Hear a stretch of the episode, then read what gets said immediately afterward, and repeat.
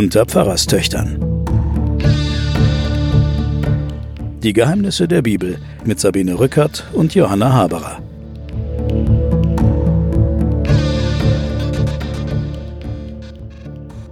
Liebe Hörerinnen und Hörer, die Pfarrerstöchter sind zurück. Wir haben die zweite Staffel abgeschlossen. Das war die Staffel Isaak Jakob.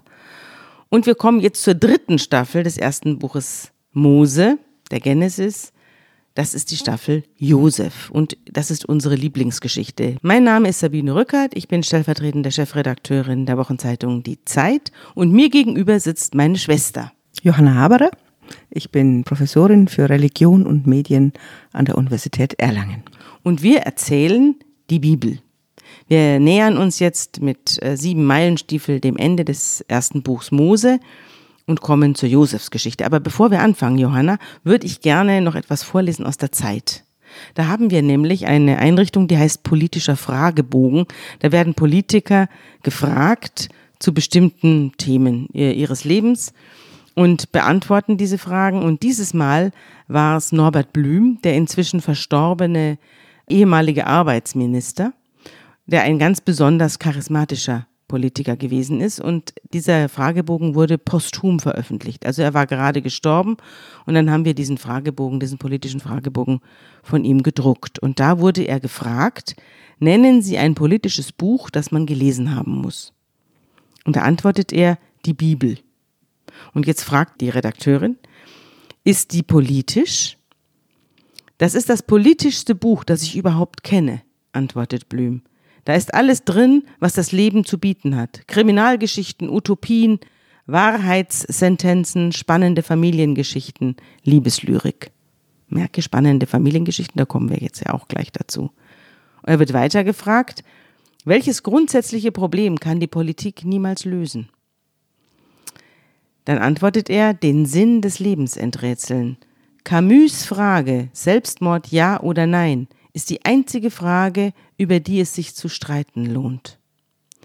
Alles andere sind Nebensächlichkeiten. Selbstmord, ja oder nein, ist die Frage nach dem Sinn des Lebens und die beantwortet die Politik nicht. Dafür ist sie auch nicht zuständig. Und wie beantworten Sie die Frage Selbstmord, ja oder nein, wird er gefragt. Nein, das Leben hat einen Sinn, sagt Blüm. Und welcher ist das? Mit anderen und für andere zu leben. Und wenn Sie es weniger ausführlich wollen, Liebe. Und wir kommen ja jetzt zu einer großen Liebesgeschichte in einem metaphysischen Sinne, nämlich der Geschichte von Josef. Aber zunächst mhm. möchten wir doch wissen, was mit Isaak Jakob nach dem Tod Rahels passiert ist. Ja. Und wir wollen wissen, wie die, wie, was mit den beiden Brüdern, wie die Geschichte mit den beiden Brüdern Esau und Jakob ausgegangen ist. Bevor wir dann zur großen Josefsgeschichte kommen. Und da finde ich, ist ganz im Sinne von Norbert Blüm eine ganz tragische Familiengeschichte, nämlich Jakob und Esau. Wir erinnern uns, Jakob betrügt den Esau um alles, um das Erstgeburtsrecht, um den Segen. Und wir erinnern uns vielleicht, wie Esau dann barmt, seinen Vater anfleht und sagt, äh, hast du nicht noch ein bisschen Segen übrig für mich? Gibt's nicht noch ein bisschen Segen? Und dann hat der Vater eigentlich nur Negativitäten für ihn übrig. Es ist nichts mehr da. Und dann erzählt die Geschichte jetzt aber am Schluss dieser Jakobserzählung, erzählt die Geschichte, wie die Brüder sich versöhnen, wie sie gemeinsam dann den Vater Isaak begraben. Und dann gibt es ein ganzes Kapitel, wo die Nachkommen Esaus beschrieben werden. Genau, und zwar ist das das erste Buch Mose, das ganze Kapitel 36. Genau. Das Haus Edom wird da beschrieben. Das ist doch Esaus Haus, genau. das Haus Edom. Das Haus Edom. Und Edom ist das, der ganze Bereich, den wir heute als Jordanien beschreiben. Mhm. Wenn du zum Beispiel stehst am Toten Meer auf der Israelseite, dann erhebt sich jenseits des Toten Meers, erhebt sich ein Gebirge. Und es das heißt auch, dass Esau dann ins Gebirge ging, weil sie wurden so viele Menschen und Schafe und Kleinvieh äh, und hatten einen solchen Erfolg sozusagen, dass sie sich dann das Land teilen mussten. Das heißt, Esau ist dann weitergezogen Ja. und hat dann ein eigenes Volk aufgemacht. Und das sind die Edomiter oder das ist im Gebiet des heutigen Jordanien. Ich erinnere mich noch, wie ich dann, wie ich mal am Toten Meer übernachtet habe und nachts über dem Gebirge Edom kam dann der Vollmond. Orangefarben. Das sah aus wie bei Peterchens Mondfahrt. Ich weiß nicht, ob du dich erinnerst an dieses Kinderbuch. Ja, ich war da auch schon und habe auch den Mond da auch schon aufgehen sehen. Unglaublich. Und dann glitzert es silbern, das tote Meer mit dem vielen Salz glitzert silbern wie eine ganze Straße. Und dann ist dieser Mond wie eine Riesenscheibe da hinten. Also das ist das Land Edoms. Und da wird dann erzählt, die haben Fürsten und die haben Könige lange bevor Israel Könige hatte. Wir werden darauf kommen, dass in Israel unglaublich gestritten wurde, ob man überhaupt einen König will. Aber Edom hatte schon lange Könige, was heißt, war also schon eine staatlich organisierte Gesellschaft. Und dieser Esau, der ohne Segen und betrogen losgezogen ist, der wird am Schluss der Vater eines ganzen Volkes. Und im Grunde genommen wird dieser Segen des Jakob, der nicht ausgereicht hat, irgendwie von Gott dann überholt, weil der Esau zu seinem Recht kommt. Auch weil er sich ohne den Segen selber aus sich was gemacht hat und dem Jakob ja, wir erinnern uns, den umarmt, als der sich entschuldigen will und sagt, ich habe selbst genug. Und damit endet mit dieser großen Geschichte des Esau, mit diesem großen Volk Edom, endet die ganze Geschichte des Isaak mit seinem Sohn Jakob und geht jetzt weiter. Ja, vorher wollte ich aber noch fragen, ist denn Gott dann auch bei Esau gewesen? Oder zieht der hier mit Jakob mit? Und wissen wir, ob Esau auch in Gottes Licht stand oder ob Esau auch und seine Nachkommen auch Yahweh verehrt haben? Oder Das, wen haben die denn verehrt? das erfahren wir nicht. Wir erfahren aber, dass der Segen, der den Jakob so erfolgreich gemacht hat und reich gemacht hat und wohlhabend gemacht hat und fruchtbar gemacht hat, dass der auf dem Esau auch lag. Das erfahren wir. Es wird aber nicht gesagt, woher der kommt. Gut. Wer das möchte, könnte ja, wenn er wieder Namen haben möchte, Oholibama zum Beispiel, wunderbarer Name, Oholibama, Korach, Zepho und so weiter. Da gibt's ganz viele herrliche Namen, äh, die auch Frauennamen, Basemat zum Beispiel. Basemat Haberer, sehr schön. Na gut, also wer, wer Namen sucht, sollte sich das Kapitel 36 im ersten Buch Mose vornehmen. Da wimmelt es nur so von herrlichen Namen. Wir aber kommen zu einem sehr geläufigen Namen, bei uns jedenfalls geläufig, Josef. Gerade wir kommen ja aus Bayern, da heißt ja jeder zweite Josef. Und äh, dieser Name ist aber keineswegs aus Bayern, sondern er kommt aus dem Nahen Osten, aus Israel. Und er ist auch sehr geläufig in anderen orientalischen, arabischen Gegenden. Da ist es der Yusuf. Yusuf, genau. Jakob hat zwölf Söhne. Zwei davon sind von seiner geliebten Frau Rachel oder Rahel. Ich sage immer Rachel, weil ich schöner, ich finde, es klingt besser, Rachel. Und die anderen zehn sind von äh, seiner wenig geliebten Frau Lea und von den beiden Mägden, die die Frauen mitgebracht haben. Also es gibt insgesamt vier Mütter und eine Frau, nämlich die Geliebte des Jakob, die Rachel, hat die beiden Lieblingssöhne Josef und Benjamin geboren. Die Lea, wir erinnern uns, ist ja ihm untergeschoben worden, dem Ja. Jakob. Mhm. Ja. Jakob lässt sich also in dem Land nieder, in dem sich sein Vater als Fremder aufgehalten hat, in Kanaan. Und als Josef, der vorletzte Sohn, 17 Jahre alt ist, da weidet er mit seinen Brüdern die Schafe und Ziegen. Es sind also alles, alle zwölf Jungs sind Hirten und sie weiden die Schafe und Ziegen. Und der Josef macht sich so ein bisschen zum Spion, der auf die Brüder aufpasst. Er belauscht die und beobachtet die, was die alles an Falschem machen und rennt zum Papa und erzählt ihm, äh, was, die, was, was die Brüder alles äh, verbrochen haben. Kleinigkeiten, äh, kleine Frevel.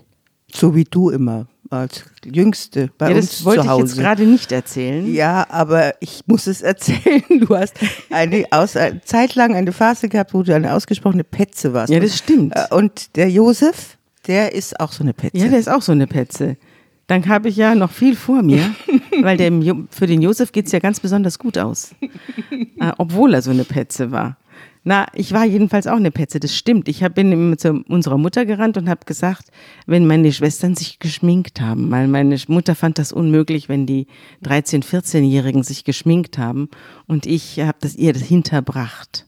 Aber das ist jetzt alter Schnee und über ein halbes Jahrhundert her, jetzt wollen wir es auch mal gut sein lassen. Jedenfalls, der Josef hat das auch gemacht, er war als Petze unterwegs und der Israel, also der Jakob, wir müssen immer aufpassen, denn jetzt wird Israel und Jakob synonym verwendet. Einmal heißt er Israel, einmal heißt er Jakob. Darüber können wir nachher nochmal reden, warum das so ist und äh, wann das so ist. Aber der Jakob liebt den Josef mehr als alle anderen Söhne. Weil er, und das steht auch da drin, weil er in seinem hohen Alter gezeugt worden ist. Alte Leute lieben ja dann ihre Kinder ganz besonders. Sie sind ja dann weich und haben die Welt gesehen und wissen, dass man vieles nicht beeinflussen kann und haben sich mit vielem abgefunden und freuen sich dann einfach nur an den kleinen Kindern. Und so ist es bei Jakob auch. Er freut sich an dem Josef und er lässt ihn einen Ärmelrock machen. Also er lässt ihm einen schönen Mantel machen. Und als die Brüder das sehen, dass dieser Junge einen wunderschönen Mantel von seinem Vater bekommt, aber alle anderen nicht, da hassen sie ihn noch mehr und wollen kein gutes Wort mehr äh, über ihn reden und mit ihm reden. Und der Josef, der setzt noch einen drauf und das hören wir uns jetzt an.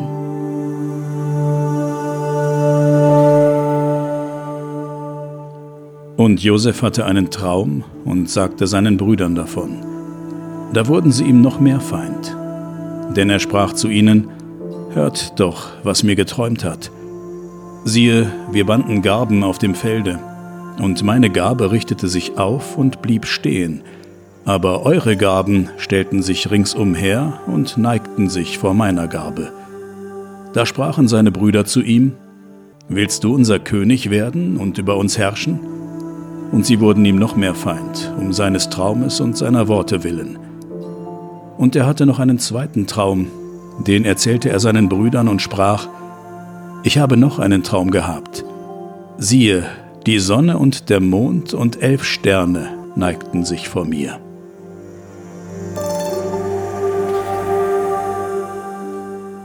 Ich glaube, ich muss ein bisschen grundsätzlich was sagen zu der Funktion dieser Geschichte. Mhm. Also in, in dem großen Bogen, wir erinnern uns Abraham, Isaak, Jakob. Und jetzt kommt dieser elfte Sohn Josef. Und wir werden sehen, dass er der Mann ist, der sein Volk, diese zwölf äh, Stämme, rettet vor großen Hungersnot und dass er der Retter der ganzen Familiengeschichte ist und dass er gleichzeitig der ist, der das Volk Israel die, seine zwölf Brüder nach Ägypten führt. Diese Geschichte, man kann sagen, die Novelle des Josef, die sehr wunderbar erzählt ist. Wir werden das alles jetzt noch sehen, aber er ist sozusagen der Link der dann zur großen Mose-Geschichte führt, wo das Volk Israel aus Ägypten geführt wird. Das ist der Weg, der nach Ägypten geht, der jetzt erzählt wird. Wie kommt das Volk Israel überhaupt, das in Kanaan als Fremder wohnt? Wie kommt es nach Ägypten, wo sie ja dann auch als Fremde wohnen? Ich mhm. möchte wirklich sagen, das ist auch ein Motiv, das sich durchzieht. Überall ist dieses Volk, sind diese Menschen Fremd. Fremde. Ja. Und nun beginnt die Geschichte mit dieser wieder, auch wieder ein Motiv, das immer wieder vorkommt, diese vollkommen unpädagogisch, politisch inkorrekte, überbordende Liebe von Eltern zu einzelnen Kindern. Das haben wir ja in, haben wir bei der Rahel, bei der Rebecca, wir haben es äh, bei den verschiedensten äh, Familienstories, die wir jetzt hatten, erlebt. Und hier wieder der Jakob, der vollkommen verschossen ist in diesen einen Sohn. Ja, wir haben eine Geschichte, die auch äh, wieder davon handelt, dass einer auserwählt wird. Also wir haben es jetzt hier mit einer richtigen Heldengeschichte zu tun, die für sich sozusagen als Kapitel steht und die finde ich eigentlich eine ganze Erzähltradition, eine europäische Erzähltradition auch begründet hat oder überhaupt in dieser Tradition einer europäischen äh, Heldengeschichte steht. Und wir haben diese Heldengeschichten ja bis heute und die prägen unsere Selbsterzählung. Da kommen wir aber dann später im Laufe dieser Staffel Josef noch drauf. bis heute wird jeder große Film, jedes große Buch, jeder große Entwicklungsroman läuft darauf hinaus, dass jemand äh, auserwählt ist, ein Held, ein Romanheld, sagt man ja auch, bis hin zu Jesus, der da ja auch so eine Entwicklungsgeschichte durchmacht oder dann im Weiteren auch äh, die Harry Potter Geschichten sind ja auch letztlich nichts anderes als große Entwicklungsgeschichten, wo einer zu seiner inneren Größe findet und zu seiner Bestimmung findet oder Matrix, der Film Matrix, wo dieser Neo, ja, der Neue als Weltenretter auftritt oder der John Connor im Terminator. Das sind ja alles diese immer dieselbe Heldengeschichte, die sich auch irgendwie an diesem Josef orientiert. Äh, das wollen wir jetzt nur vorausschicken, damit die Hörerinnen und Hörer auch wissen, dass es jetzt nicht einfach nur eine Geschichte ist, sondern dass es eine Blaupause eine Blaupause. So wie Odysseus ja auch, die ist ja auch eine ähnliche Blaupause äh, für die Heldengeschichten der ganzen eine, westlichen Welt. Mhm, die eine Dramaturgie liefert und die heißt immer, es ist einer auserwählt und der muss aber aus seinem Leben ausziehen oder ein Fremder werden, um wieder nach Hause zu kommen. Das ist sehr schön, dass du darauf hinweist, weil das kann man am Josef wunderbar deutlich machen. Aber ich muss jetzt auch hinweisen, wir können, glaube ich, diese Geschichte des Josef nicht ohne Thomas Mann erzählen. Josef und seine Brüder, er hat diese. Da hast Gesch du ja schon mal ein Stück draus vorgelesen, mhm. diese hässliche Beschreibung des Esau. Ja. Und jetzt beschreibt der Thomas Mann, wie der Josef zu seinem Kleid kommt. Ich muss ein paar Stücke hier vorlesen aus Thomas Mann im Laufe unserer nächsten Zeit, weil Sehr das gern. ist so großartige Literatur. Also der Vater, Jakob, die unterhalten sich es wird beschrieben, dass der Josef sich immer beim Vater hielt, während die anderen auf dem Feld waren, seine etwas auch hier rauen Brüder. Und er hielt sich zu Hause und hatte einen Lehrer. Und er wurde ausgebildet vom Knecht, dem Eliezer, so erzählt der Thomas Mann. Und der heißt er, auch Eliezer, so wie der mhm. Knecht des Abraham. Ja, genau, Eliezer, so heißt er. Und der ist der Lehrer. Der hat, äh, Josef wird beschrieben in Thomas Manns, Josef und seine Brüder, als einen, der gebildet ist, als einer, der Astrologie lernt, der seine Träume auch von seinem Lernen hat, weil er die Gestirne beobachtet und weil er ganz viel Naturwissenschaft lernt und weil er die Weisheitsschriften lernt. Und äh, in den wird also im Unterschied zu den anderen Brüdern, so erzählt Thomas Mann, investiert. Alles, mhm, mhm. alles reingesteckt. Wir werden ja später auch merken, dass er extrem intelligent ist. Genau, und das wird hier erklärt nicht nur dadurch, dass er eben intelligent ist als Schäfer, sondern weil er Bildung hat. Das wird hier erklärt. Und jetzt erzählt ihm der Jakob vom Brautkleid seiner Frau. Und dann. Also der Rachel. Ja. Und der Jakob zeigt ihm das, nachdem der Junge beharrt und sagt, zeig's mir doch, zeig's mir doch. Und dann zieht es raus. Das Brautkleid von Rachel. Der Knabe staunte. Er zog die Luft ein durch seinen offenen, lachenden Mund. Die Metallstickereien glitzerten im Lampenlicht, Silber- und Goldblitze überblendeten zwischen den unruhigen Armen des Alten zuweilen den stilleren Farbenschein, den Purpur, das Weiß, Olivengrün, Rosa und Schwarz der Zeichen und Bilder, der Sterne, Tauben, Bäume, Götter, Engel, Menschen und Tiere, im bläulichen Nebel des Grundgewebes. Ihr himmlischen Lichter, stieß Josef hervor. Wie schön ist das? zeigt ihm Jakob also dieses Kleid. Und dann schwatzt es ihm ab. Er möchte es gern anziehen. Ach so. Natürlich sah er aus wie ein Gott. Der Effekt war vernünftigerweise zu erwarten und der geheime Wunsch, ihn hervorzubringen, dem Widerstand Jakobs nicht zuträglich gewesen. Also Jakob wollte ihn auch sehen in diesem Kleid. Kaum hatte Jakob mit Methoden, deren Schlauheit und Anmut man am besten tut, ruhig anzuerkennen, das Kleid aus den Händen des Alten in seine hinübergespielt, als es auch schon mit drei, vier Griffen und Würfen, deren Sicherheit eine natürliche Anlage zur Selbstkostümierung erwies, auf freie und günstige Art seiner Person angetan gewesen war, ihm das Haupt bedeckte, die Schultern umwand, an seiner jungen Gestalt in Falten herabwallte, aus denen die Silbertauben blitzten, die Buntstickereien glühten und deren langer Fall ihn größer als sonst erschienen ließ. Größer?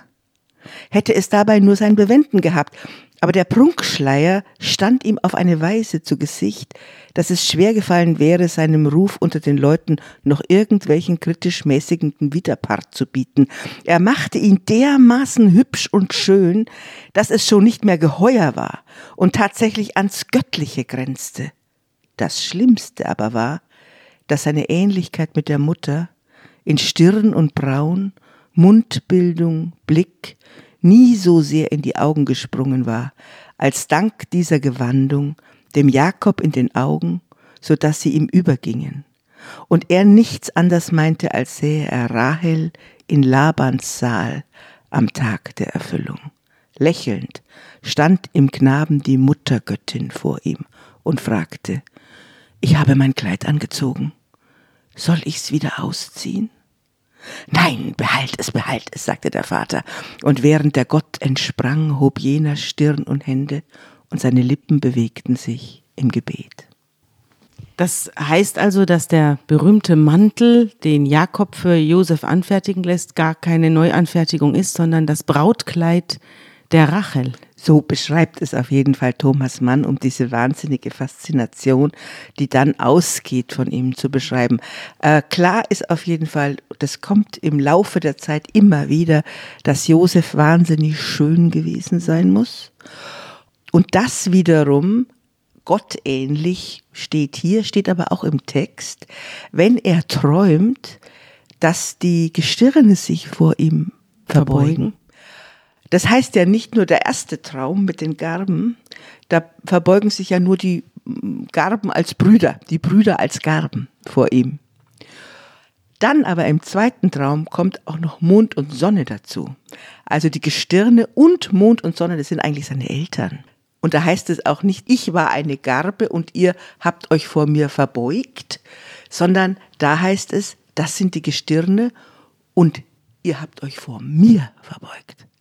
Also da spricht der Josef dann dezidiert im zweiten Traum von sich, wo sich dann die Stirne vor ihm verbeugen. Und das heißt, er verwandelt sich im Grunde genommen, er versteht sich als Gott gleich. Ja, ja. es sind ja auch Götter. Die, also Mond und, und Sonne sind ja auch in diesem Kulturkreis Götter zu diesem Zeitpunkt und die haben nur einen Gott über sich, über den sie sich, mhm. vor dem sie sich verbeugen könnten. Mhm. Und mit dem identifiziert sich Josef. Mhm. Also er, ein, ein klarer Fall von Größenwahn. Klarer Fall von Größenwahn und ist auch hier wunderbar, finde ich, bei Thomas Mann beschrieben, wie der unglaublich seinen Vater umwirbt und wie er dann dieses Kleid anzieht und wie seine Mutter aussieht. Darf ich vielleicht dazu noch erzählen, dass wenn die Josef-Geschichte in der queeren Tradition gelesen wird. Ja, ja, ist auch queer, ne? Ist ein bisschen queer. Ist queer, dann mhm. sagen sie, das ist unser Mann. Mhm. Josef ist unser Mann, der changiert zwischen den Geschlechtern. Mhm. Der hat dieses Kleid an, dieses bunte, der läuft mit Frauenkleidern rum. Mhm. Und das ist ja hier bei Thomas Mann auch, auch. schon angelegt, mhm. ja. Läuft mit Frauen, er liebt es, sich in den Spiegel zu kommen oder sich äh, spiegeln zu lassen von anderen. Er bleibt zu Hause, er will diese harte ähm, äh, Landarbeit nicht machen. Er ist an äh, Geschichten interessiert, er ist an der Wissenschaft interessiert. Also Josef ist in der queeren Tradition ist Josef der Mann. Aber jetzt wollen wir mal wieder zum Größenwahn zurückkommen, von dem er ja auch äh, befallen ist. Und da erinnert er mich wieder an Donald Trump, der ja auch von sich sagt, auf dem Rasen vor dem Weißen Haus, ich bin der Auserwählte. Und wie um seine Worte zu unterstreichen, blickte der Präsident in den Himmel, damit auch jeder versteht, von wem Trump seine Weisung erhält. Also so stand es im Spiegel am 24.08.2019. Und da habe ich mir gedacht, das ist ja dieser Größenwahn, das ist ja auch etwas, was dem Menschen immanent ist und der ihn letztlich auch weiterträgt. Also es gibt ja sehr viele Größenwahnsinnige, die es dann auch sehr weit gebracht haben, auch in der Kunst oder Richard Wagner hat ja auch dazu gehört oder Elon Musk oder Klaus Kinski, das waren ja auch alles Leute, die unter Größenwahn gelitten haben, aber gleichzeitig von dieser Selbstberauschung auch weitergetragen worden sind.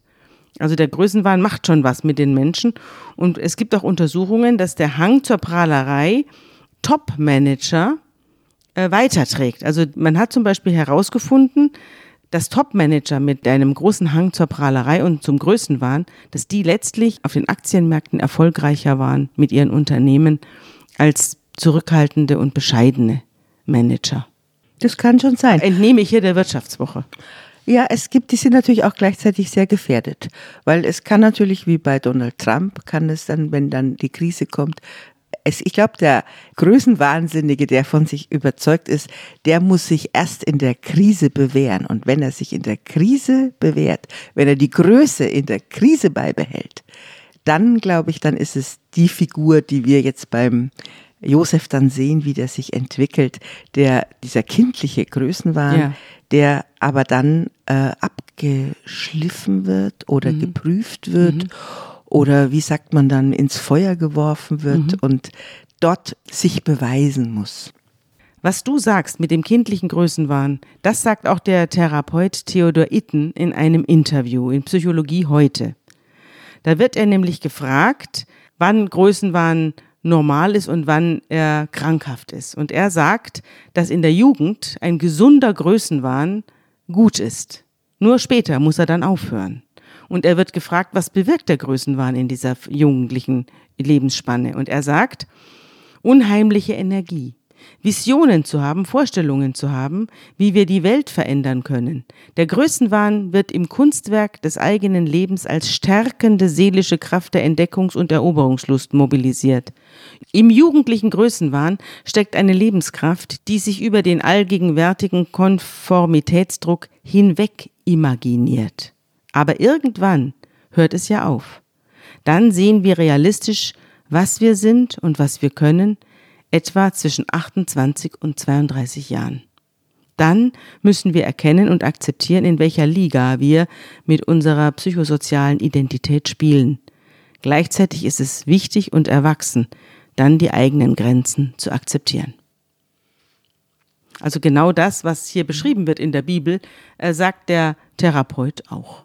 Ja, aber ich glaube, das ist ein bisschen zu runtergeregelt, weil ich glaube, dass man auch nach 32 oder nach 40 noch eine Vorstellung von der Veränderung der Welt und von dem, was man selbst imaginiert haben kann. Ganze psychologische Schulen arbeiten ja mit der Imagination, dass Menschen sozusagen sich selbst vorstellen, was sie sich erträumen, was sie wollen und sich selbst auch in zukünftigen Bildern sehen. Das passiert ja in der Imagination und das ist auch im höheren Alter, auch im hohen Alter noch eine unglaubliche Kraft, äh, sich selbst eben vorzustellen, was man verändern kann und wer man sein könnte. Ich finde, man sollte nicht sagen, das hört dann mit 30 auf oder so. Wäre ja, ja, schade. Aber man, könnt, man kann sagen, dass man dann einschätzen kann, was man noch erreichen kann und ob man sich schon im Bereich äh, des Wahns bewegt. Ja, das ist richtig, ja.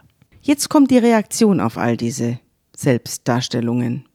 Denn der Josef ist ja jetzt in einem Höhenflug aber er hat eben noch elf Brüder und die sehen die Sache, vor allem die zehn, die nicht von der Rachel sind, und die sehen die Sache deutlich nüchterner als er selbst. Und der Vater findet es auch übertrieben, denn der schimpft mit ihm und sagt zum Josef, was soll das, was du da träumst? Sollen wir und äh, deine Mutter und deine Brüder, die Mutter wird also noch erwähnt, obwohl sie ja bereits gestorben ist, kommen und uns vor dir zur Erde niederwerfen? Und deine Brüder sind eifersüchtig auf dich und äh, der Vater vergisst die Sache auch nicht. Also es gibt jetzt einen großen Unfrieden in dieser Familie, weil der bevorzugte Sohn jetzt diese Bevorzugung zu seiner eigenen Sache macht und sich hier über die anderen aufschwingt. Aber du siehst, der Vater regt sich nicht über den ersten Traum auf, wo die Brüder sich verbeugen vor der Stimmt. stehenden Garbe, sondern er regt sich erst auf, wenn er sagt, Mond und Sonne, also auch meine Eltern sollen sich bitte vor ja. mir verbeugen. Da regt er sich dann ja, auf. Genau, da und dann kommt getroffen. dieser ambivalente Satz, dass er sich das merkte. Kannst mhm. du noch mal genau sagen, wie der heißt? Der heißt, die Brüder waren eifersüchtig auf ihn, sein Vater aber vergaß die Sache nicht. Genau, das wird über Maria auch gesagt. Maria bewegte alle diese Worte in ihrem Herzen, heißt Stimmt. es in der Weihnachtsgeschichte. Mhm. Also das heißt, dass er das nicht ambivalent sieht und sich das merkt als negativ, sondern dass er beeindruckt ist von dieser Selbstwahrnehmung des Josef und sagt, irgendwas ist vielleicht doch dran oder so. Hm? So, und jetzt begeben wir uns wieder in, zu den Herden. Die Brüder sind ja alle Schäfer und die gehen jetzt mit den Herden über das karge Land, sodass die Herden zu fressen finden und bleiben bei den Tieren und passen auf die auf.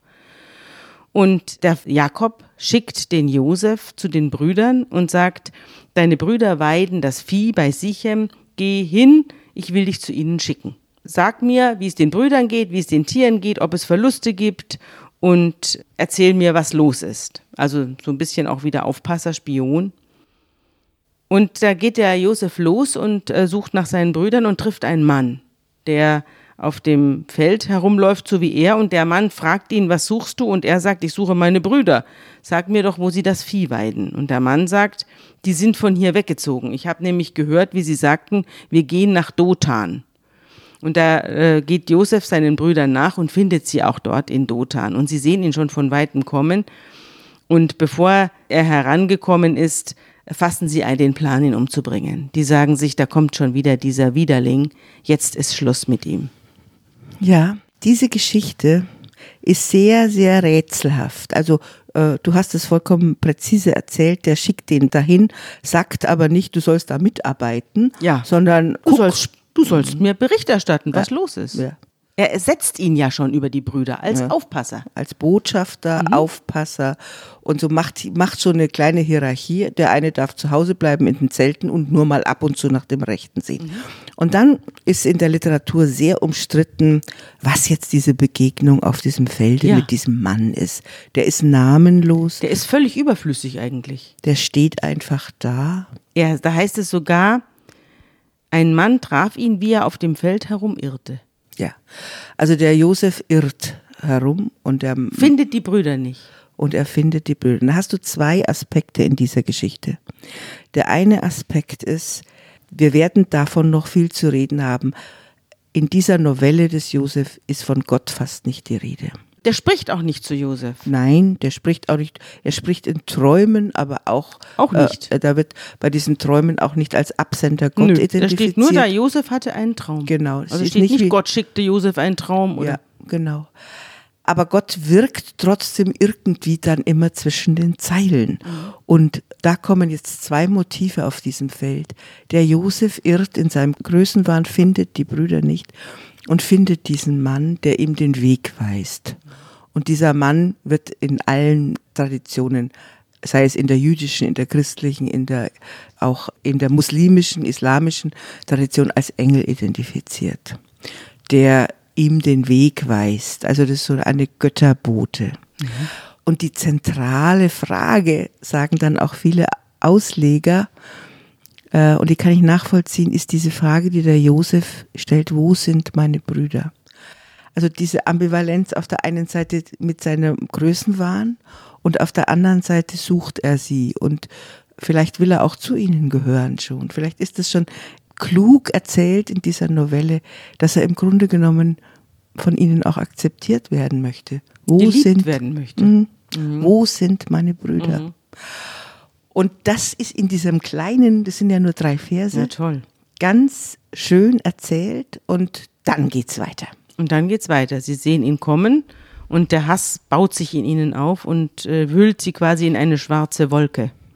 Und sie sagen zueinander, da kommt ja dieser Träumer und jetzt erschlagen wir ihn. Und dann werfen wir ihn in eine Zisterne und sagen dem Papa, den werden wilde Tiere gefressen haben auf dem Weg zu uns. Wir haben ihn nicht gesehen. Und dann werden wir ja sehen, was aus seinen Träumen wird. Auch noch dieser hämische Zusatz steht auch so in der Schrift. Auch hier kann man sehen, dass schon in diesen Texten die Rolle des Traums ambivalent gesehen wird. Auf der einen Seite ist der Traum sowas wie eine Prophezeiung, eine Offenbarung, die sagt dem Josef was über sich selbst. Und auf der anderen Seite gibt es die sagen, hahaha, der Träumer.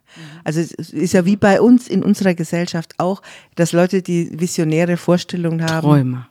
Ja, Sagt der Helmut Schmidt, wer, wer Visionen hat, soll zum Arzt gehen. genau. Also diese, diese Ambivalenz ist genau hier drin. Ja, und Ruben, der Älteste, der Sohn der Lea, hört diese Mordfantasien seiner Brüder und will den Josef retten. Ruben ist der Einzige, der so ein bisschen anständig ist von diesen ganzen Gesellen. Und er sagt, lass uns doch keinen Mord begehen, das ist unser Bruder. Vergießen wir doch nicht sein Blut, werft ihn doch einfach in eine Zisterne, aber bringt ihn nicht vorher um. Er wollte ihn nämlich aus der Zisterne wieder herausholen, das wird auch erzählt, und will ihn heimlich zurückbringen zum Vater. Wobei die Gefangennahme, die jetzt passiert mit dem Josef, oder ein Mord mhm. in den damaligen Rechtsvorstellungen das gleiche ist. Mhm. Also ihn umzubringen oder mhm. ihn in eine Grube zu werfen und mhm. dort sterben zu lassen. Mhm. Oder auch eine Geisel zu nehmen oder ihn einfach gefangen zu nehmen oder ihn zu verkaufen. Das ist in dem Rechtssystem das Alles Gleiche. Dasselbe. Ist, hat zur Folge Todesstrafe. Ja, aber der Ruben sagt ja, äh, sie sollen ihn da hineinwerfen und er will ihn ja heimlich wieder rausholen. Und dann kommt der Josef an und die Brüder packen ihn und ziehen ihm sein, gleich zur Begrüßung und ziehen ihm sein Gewand aus, ganz wichtig, dem Gewand wollen sie auch noch was antun, äh, diesen, diesen besonderen Rock und äh, werfen ihn in eine Zisterne, in der kein Wasser drin ist. Und dann gehen sie zum Essen. Sie lassen ihn da drinnen sitzen und wollen offenbar beraten, was sie jetzt machen gehen erstmal weg und machen Brotzeit. Und der Josef bleibt in dieser Zisterne sitzen und da kommt eine Karawane von Ismaelitern aus Gilead vorbei. Und äh, die Kamele dieser Karawane wird auch alles beschrieben, tragen äh, Tragakant, Mastix und Ladanum. Das sind wohlriechende Harze, steht hier bei mir in meiner Kommunikation unten an der Bibel, am Bibelrand, ja. Ja, das, äh, also das Ladanum insbesondere, das wurde, das ist so eine Art äh, Kaugummi, wurde zur Zahnpflege verwendet. Ach. Auch äh, verwendet dazu, Löcher zu stopfen in den Zähnen. Aha. Also so eine Art Harz. Mhm. Ja. Die anderen Kräuter wurden zum Räuchern äh, wohlriechend, also um einen wunderbaren Duft zu erstellen.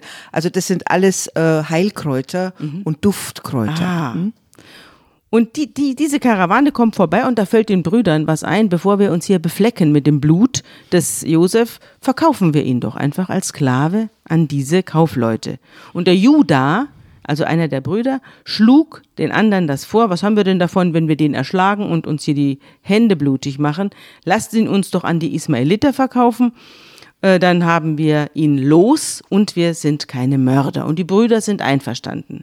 Ruben ist offenbar nicht da. Mhm. Aber der Witz ist, dass sie sich offenbar von dieser Zisterne entfernt haben und dort mit diesen Kaufleuten verhandeln. Und während sie sich von der Zisterne, in der der Josef drin sitzt, ent entfernt haben, kamen dort midianitische Kaufleute vorbei und zogen den Josef aus der, aus der Zisterne heraus und verkauften ihn ihrerseits an die Ismaeliter. Und diese brachten Josef nach Ägypten.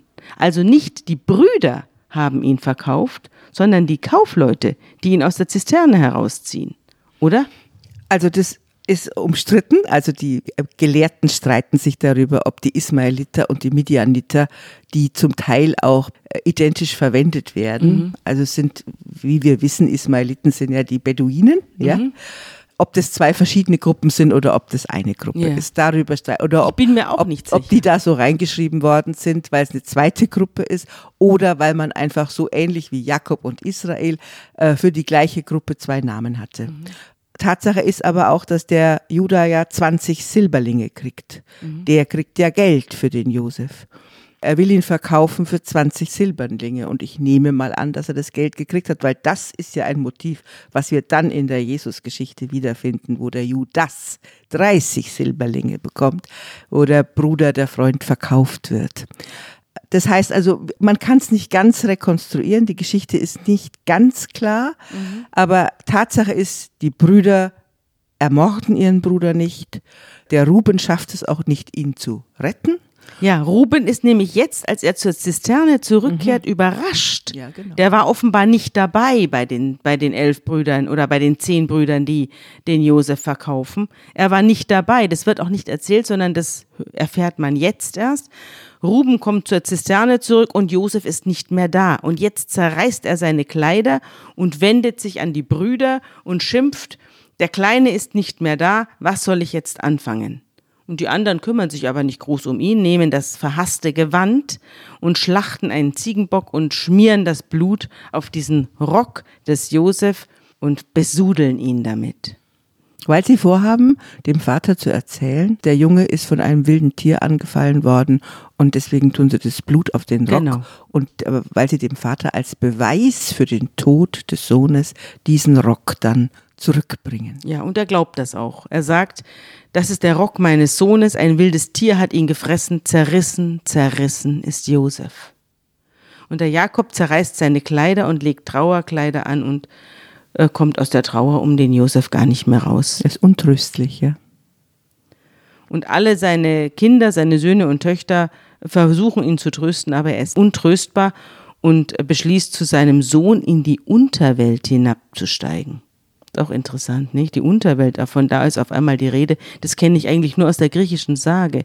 Das kenne ich gar nicht aus der Bibel, dass es da eine Unterwelt gibt. Doch, die Vorstellungen, die alten jüdischen Vorstellungen wir haben die Vorstellung, dass es eine, eine Art Unterwelt gibt, die sich auch in das Leben hineinragen kann.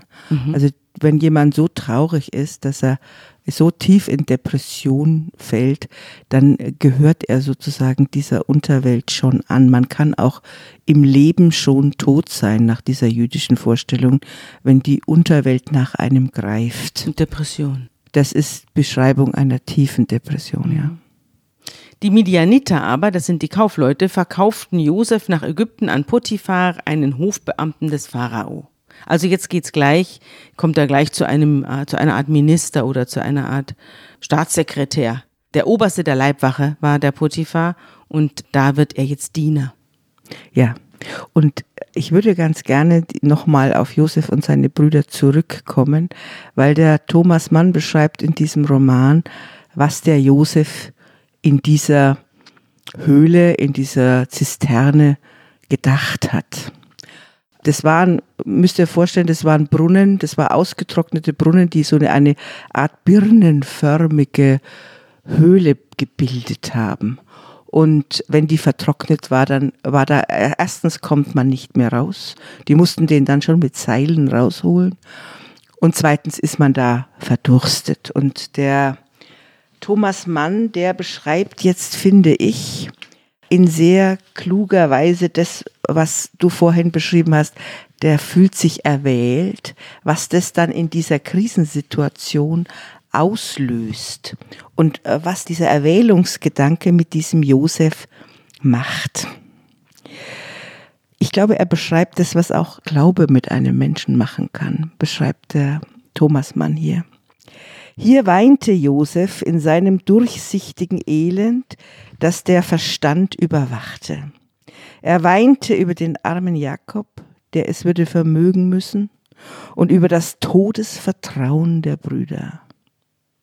Er weinte vor Schwäche und Benommenheit, von den Dünsten des Brunnens, aber je kläglicher sein Zustand sich im Laufe der 72 Stunden gestaltete, er rechnet damit, dass der drei Tage, so wie Jesus in der Unterwelt, Josef in diesem Brunnen lag.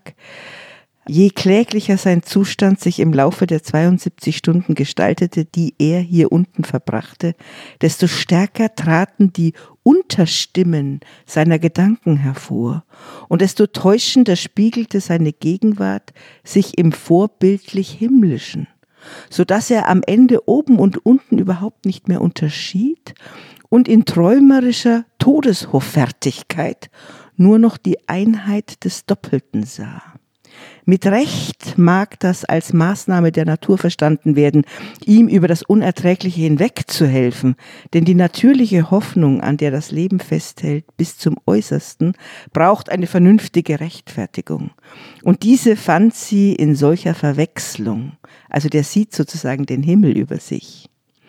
Zwar ging sie über sein Leben hinaus, diese Hoffnung, dass er nicht endgültig verderben, sondern irgendwie werde errettet werden aus der Grube, denn praktisch erachtete er sich für tot.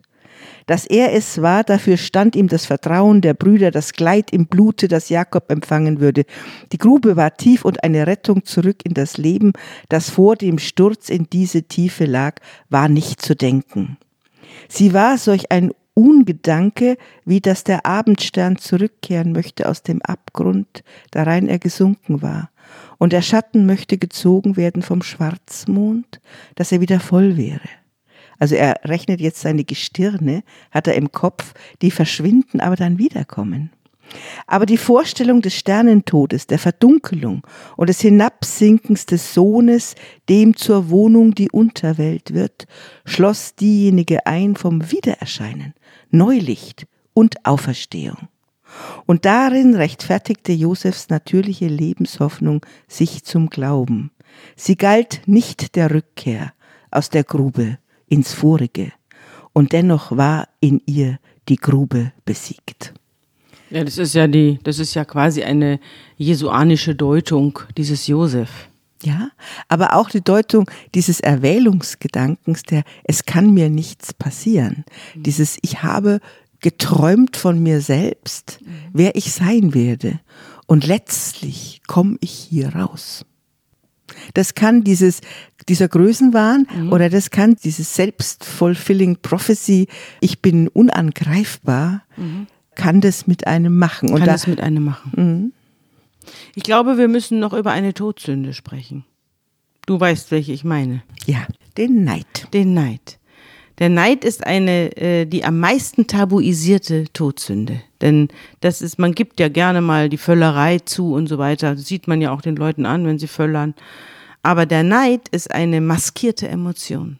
Also das siehst du ja auch hier bei den Brüdern, die sagen das ja nicht offen, sondern sie rotten sich in aller Stille zusammen und äh, schmieden finstere Pläne und sie hintergehen ihren eigenen Vater und sie schämen sich letztlich ja auch für diesen Neid, weil der Neid ist ja immer etwas kaschiertes, ein kaschiertes Minderwertigkeitsgefühl. Die glauben ja auch, dass es mit dem Josef mehr auf sich hat als mit ihnen selbst.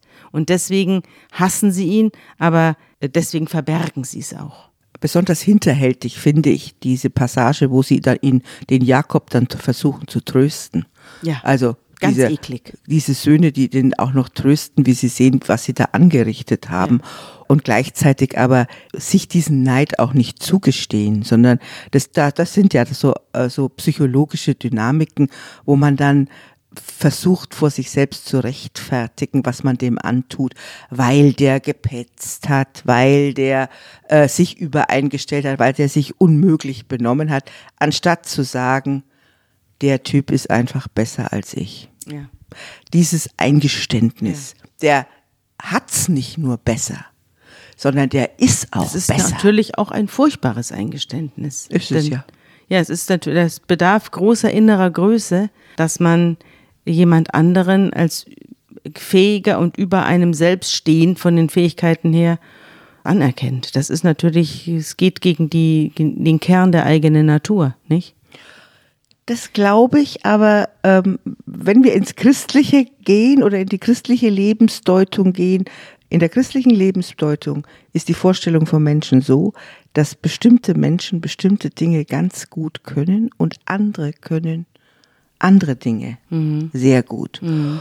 Und die Hierarchie, die kommt ja in unserer Josefsgeschichte dadurch raus, dass der Jakob sagt, das ist mein lieber Sohn. Mhm. Anstatt dass er sagt, ich habe Söhne, die können, die vermehren hier meine Herden und sind ganz tolle mhm. Hirten. Und der andere, der Kleine, mhm. der ist ein toller Denker. Mhm. Und jeder hat unterschiedliche Gaben. In der christlichen, mhm. äh, äh, in der christlichen Kultur sagt man dann, ähm, Erziehung ist auch eine Art Gabenfindung bei den Menschen. Mhm. Das findet hier nicht statt, sondern die mhm. Hierarchie macht der Vater. Macht der Vater. So wie Gott sie ja vorher bei Kain ja. und Abel auch gemacht hat. Ja. Also ich habe jetzt hier einen, einen Satz von äh, Sigmund Freud gefunden der sagt, der Urgrund der Gerechtigkeitsforderung liegt eigentlich im Neid. Also er sagt, die Vorstellung von Gerechtigkeit ist auf dem Neid gegründet. Deswegen ist der Neid der Motor der Entwicklung.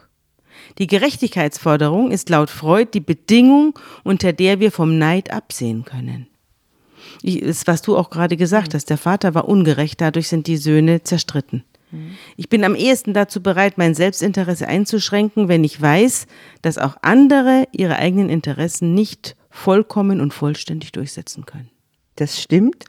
Wir müssen aber auch Abschied nehmen von dieser Gerechtigkeitsforderung, dass alle das Gleiche haben sollten, sondern die Gerechtigkeitsvorstellung, dass alle die Zugänge haben sollten, ihr eigenes Wachstum zu bekommen. Das ist eine Gerechtigkeitsvorstellung. Das wird ja dann im Neuen Testament ein ganz großes Thema. Das Thema der Gerechtigkeit, das wird ja dann im, in den vier Evangelien, wird es pausenlos rauf und runter gebetet. Da kommen wir dann noch dazu.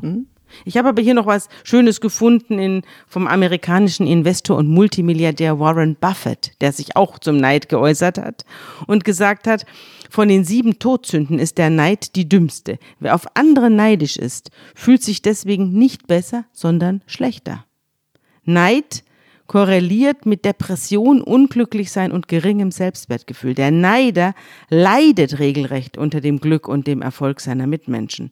Ihm geht es schlecht, weil es anderen gut geht, und ihm geht es besser, wenn es anderen schlecht geht, denn dann hat er wenigstens die Freude der Schadenfreude.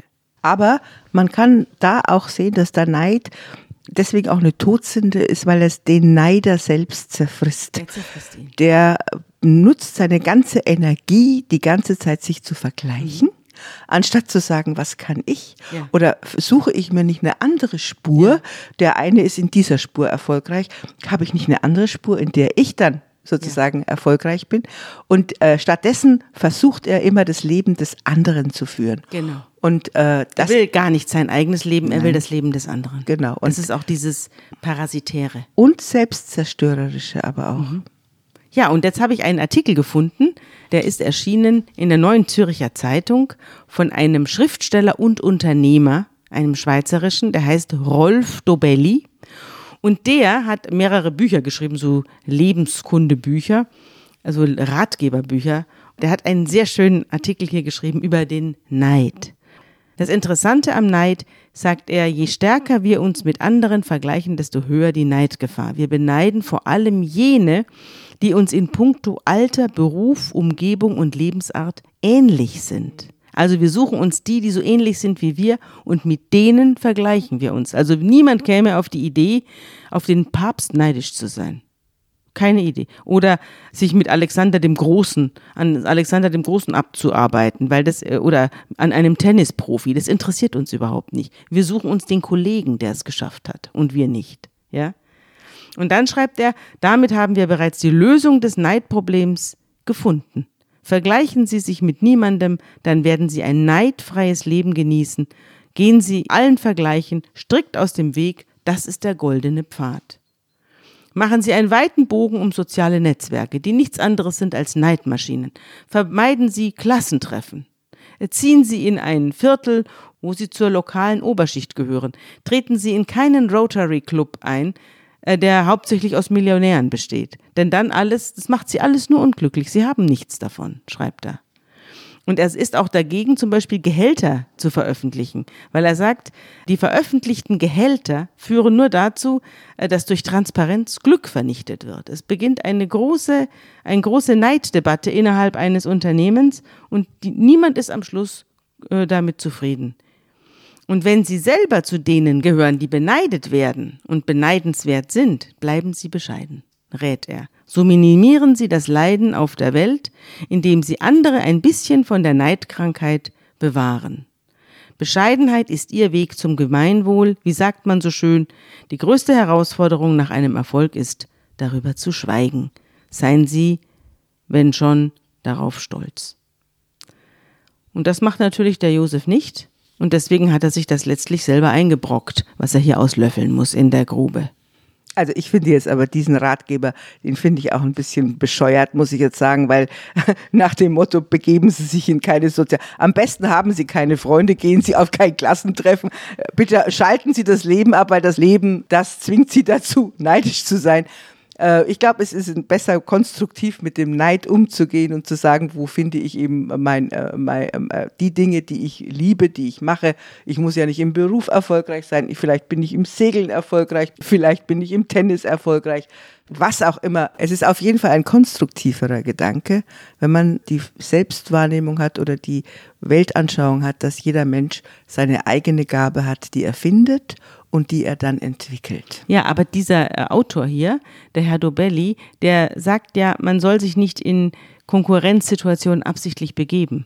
Deswegen hat er etwas gegen Klassentreffen und gegen soziale Medien, weil er sagt, man begibt sich da hinein und du weißt doch, wie es auf Facebook zugeht. Da fangen die Leute an, ihr eigenes Leben vorzustellen, das was mit der Realität überhaupt nichts zu tun hat und sich größer und wichtiger und schöner zu machen, als sie sind. Und sie verbraten damit Lebenszeit anstatt dass sie sich wirklich auf ihr Leben konzentrieren. Also bei den sozialen Netzwerken mhm. bin ich vollkommen der Meinung von mhm. Herrn Dobelli, nicht aber bei Klassentreffen. Na gut, ich war noch nie auf einem Klassentreffen. Vielleicht liegt es daran. Gut, was ist das gute Wort zum Schluss? Wir haben ja uns in Vorbereitung auf den Josef was vorgenommen, Johanna. Ja, wir wollen einen Psalm sozusagen als Begleiter dieser Geschichte vorlesen lassen, immer Stück für Stück. Es ist ein großartiger Psalm. Der Psalm äh, 139 von allen Seiten umgibst du mich, Herr.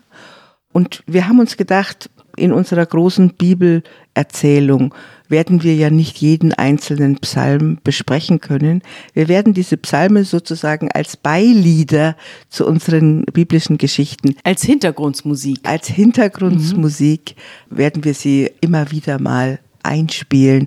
Man muss sich vorstellen, das ist das Liederbuch des Alten Testaments, das Liederbuch des Juden, äh, Judentums und es ist äh, reine Poesie und da enden wir dann immer ab und zu mit einem Gedicht. Genau. Und dieses Mal werden wir den ganzen Psalm 139 zu der Josefsgeschichte dazu spielen.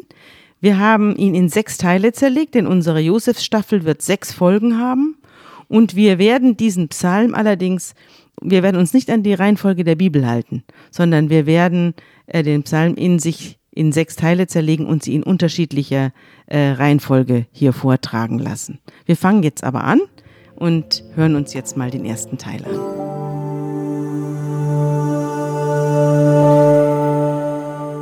Denn du hast meine Nieren bereitet und hast mich gebildet im Mutterleibe. Ich danke dir dafür, dass ich wunderbar gemacht bin. Wunderbar sind deine Werke. Das erkennt meine Seele. Es war dir mein Gebein nicht verborgen, da ich im Verborgenen gemacht wurde, da ich gebildet wurde unten in der Erde. Deine Augen sahen mich, da ich noch nicht bereitet war, und alle Tage waren in dein Buch geschrieben, die noch werden sollten und von denen keiner da war.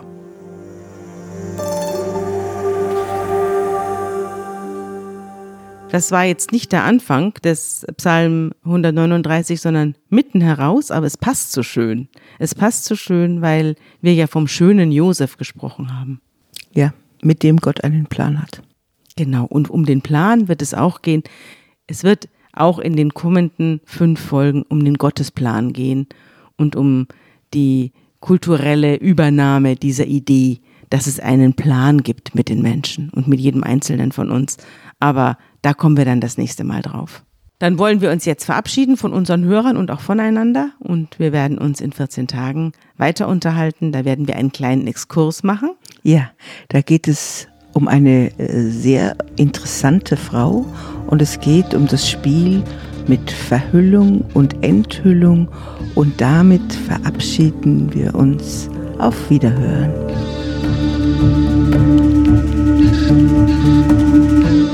Unter Pfarrerstöchtern ist ein Podcast der Zeit und von Zeit Online. Produziert von Pool Artists.